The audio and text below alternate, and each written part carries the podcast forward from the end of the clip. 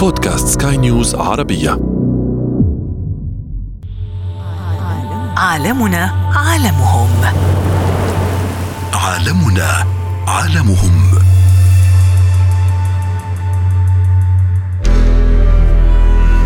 أشهر أمومة في عالم الحيوان في أنثى الذئب بشرافتها المعروفة هي أهم أم في عالم الحيوان. بطريق برضه عندنا في الحمام وفي اليمام بيتبادل الذكر والأنثى حضانة البيض اللي هو بيقعد حوالي 16 يوم.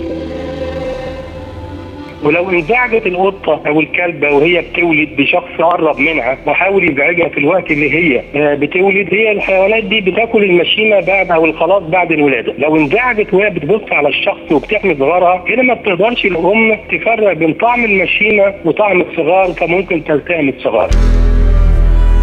ذكر الحيوان الوحيد اللي بيحتفظ بالبيض ده هو حصان البحر أو السي هورس. لأن ممكن الاسد لو في له القلبه مش موجودة يفترس الاشبال الصغيرة. وموجودة في عالم الحيوان تاني في بعض الحيوانات كده. بس السبب هنا إيه؟ هو الذكر بيبقى عايز الأنثى تيجي في دورة جنسية تانية عشان يقوم بتلقيحها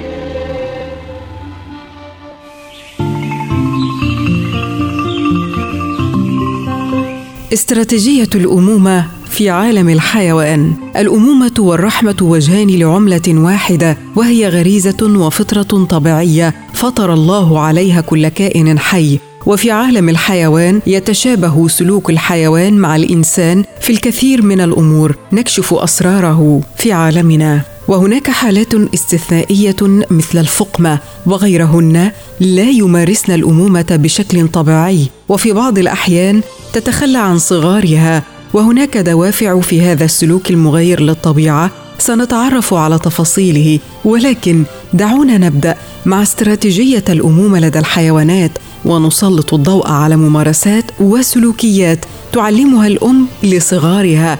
لتجعلهم قادرين على التكيف مع البيئة. ولكن سنفهم اولا مفهوم سلوك الحيوان مع دكتور عصام عبد الجواد المختص في سلوك الحيوان بكلية الطب البيطريه جامعة القاهرة.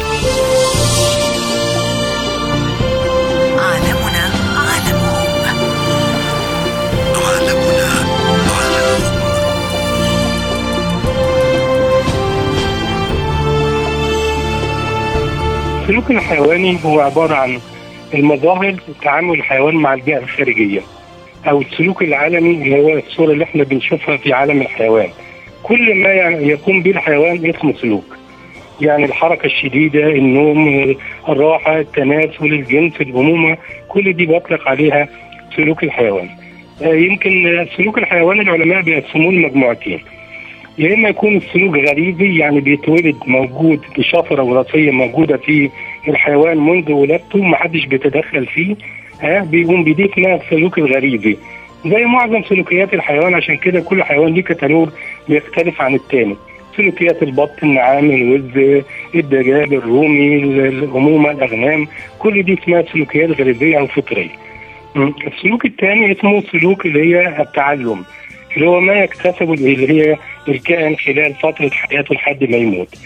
لكن في الآخر سلوك الكائنات هو عبارة عن مزيج من الاثنين. ونقترب أكثر من استراتيجية الأنثى مع الطبيب البيطري المختص. سلوك الأمومة هو السلوك اللي هي بتقوم به اللي هي الأم آه، نحو الصغار للحفاظ على الأنواع. يعني ده نوع من السلوكيات. هدفه إن هو إن الحيوان يحافظ على بني جنسه وعلى نوعه.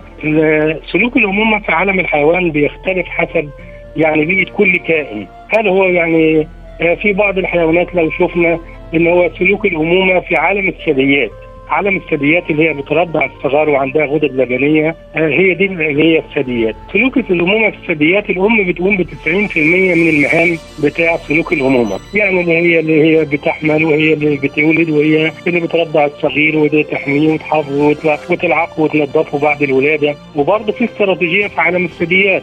بتختلف يعني. مثلا هل الأم هتقوم بكل المهام دي هل هي بتولد صغير واحد؟ زي مثلا الخيول والبقر والجاموس والأغنام مثلا آه، ولا هي متعدده الولادة؟ يعني بتولد كتير زي اللي هي الأرانب والفئران هل الصغير هيتولد كل دي الاستراتيجيات هتحدد اللي هي الام هتقوم بيه. لو الصغير بيتولد غير كامل النمو يبقى في مهام أكتر على الأم. عليها إن هي تعمل تبني عش وتبطنه قبل الولادة زي الارنبه لما بتعمل وتنتف الفراء بتاعها هي بتبطن العش في القطط والكلاب برضو بيبطنوا العش عشان يحموا الصغار من اللي هي درجات الحرارة آه، المتفاوتة.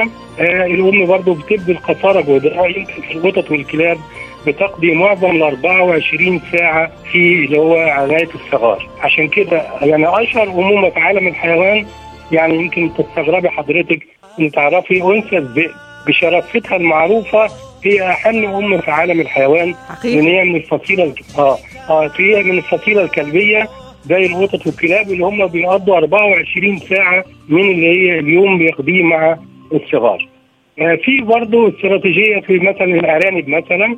هنجد الأمومة في عالم الأرانب الأم بتزور العش مرة أو مرتين في اليوم. وده مش معناه إن هي أم سيئة لا دي استراتيجية إن الأرنب حيوان فريسة لغيره من الكائنات. فبتحاول الأم تزور العش مرة أو مرتين وتضع يعني تقع يعني بعض الدقائق تقضيه مع الصغار ترضعهم وما بترجعش العش من نفس المكان. بتحاول دايما تضلل الاعداء عشان ما يفطنوش لوجود الصغار ويلتهموهم وبالتالي آه، النوع ينقرض في بعض الحيوانات يعني دي في عالم اللي هي الثدييات اللي هو الأمومة متعددة الاستراتيجيات يا اما حسب آه، يعني بيقسموها. حسب مثلا سلوك الأمومة قبل الولادة في في مظاهر وأثناء الولادة اللي هي عملية الوضع وبعد الولادة المهام اللي بتقوم بيها الأم ناحية الصغار يعني سلوك الامومه بيبدأ من قبل الولادة يعني مثلا بنجد في الأغنام مثلا قبل موسم اللي هو الولادة اللي هم اللي هو الاناث الحوامل ممكن أجد بعض اللي هي النعاج اللي هي الاناث اللي هي الأغنام بتسرق الحملان من غيرها يعني تاخد حمل مش بتاعها وتحاول تهرب منه وترضعه يعني دي أمومة مبكرة يعني سرقة الحملان مشهور في عالم الأغنام الام آه. ممكن عندها الغرض. منه ماذا يا دكتور؟ آه يعني هي هي طبعا بيبقى فيه هرمونات طبعا بتتغير في جسم اللي هي آه، الأنثى. آه، الأنثى طبعا في فترة الشياع أو الشبق الجنسي بتبقى هرمونات الاستروجين عالية. أول ما طبعا بيحصل حمل بتتغير الهرمونات اللي موجودة في الجسم بتحول من الاستروجين إلى هرمون الامومه اللي هو البروجسترون ده الهرمون بيخلي الأنثى هذه بتستعد برضه لاستقبال مولود جديد وعالم جديد. فطبعا طباعها بتتغير خالص. بعد الولادة بيبقى فيه هرمونات خاصة باللبن. اللي هي هرمون البرولاكتين المسؤول عن افراز اللبن. هناك أمثلة أصبحت مثالا للتضحية والتفاني من أجل أبنائها سواء في التضحية بحياتها أو تحمل المخاطر من أجل حماية الصغار. أبرز الحيوانات المتفانية في تعاملهم مع الصغار نبحر في تفاصيلها الغريب في عالم الأمومة في الحيوان إن وجدوا في أنواع من الضفادع. يعني هي الأم بتقوم برضه برعاية الصغار بتدفئته إذا كان تقديم الطعام حمايته أو استرجاعه مرة ثانية وجدوا في انواع في بعض أنواع من الضفادع إن الأم بتحتفظ بالصغار في المعدة.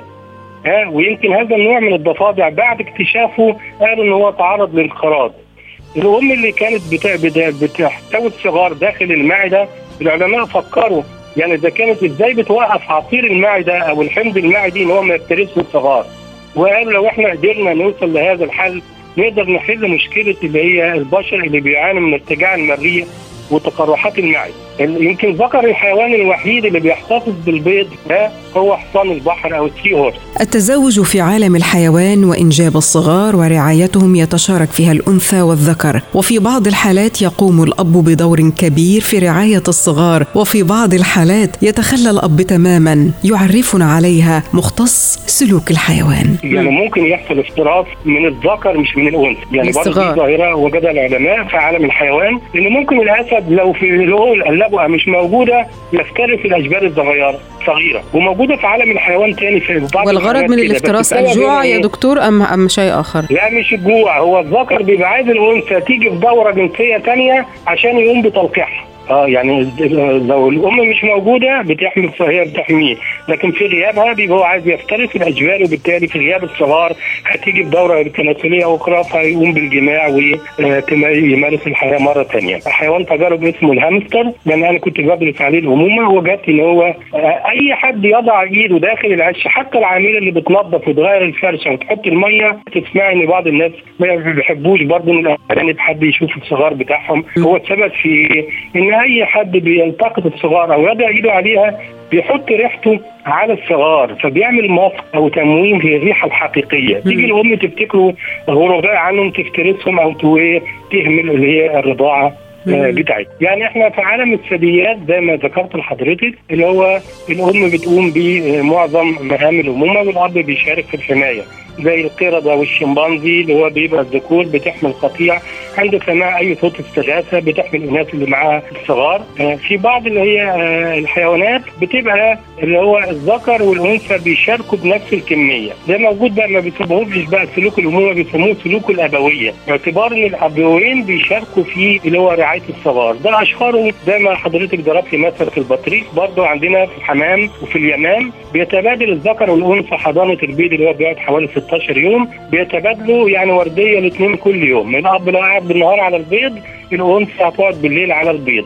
بيقوم الأبوين بإطعام الصغار وتزقيقه عشان في نوع من اللبن بيفرز من الحصالة بتاعة الحمام واليمام. ده في استراتيجية ثانية يعني هنا برضه الأب والأم بيشاركوا بالنص في الحمام واليمام والبطريق والكلام ده كله. في بعض الطيور اللي هو الأنثى بتبقى قاعدة على البيض والذكر بيقف يحميها زي في البط والوز بيحميها. ها؟ لكن برضه في بعض اللي هي استراتيجيات في عالم الطيور برضه في ما فيش أمومة خالص ما فيش رعاية أبوية خالص لدرجة إن هو فيها استراتيجية في بعض أنواع الطيور بتبقى متطفلة في سلوك الابويه إزاي؟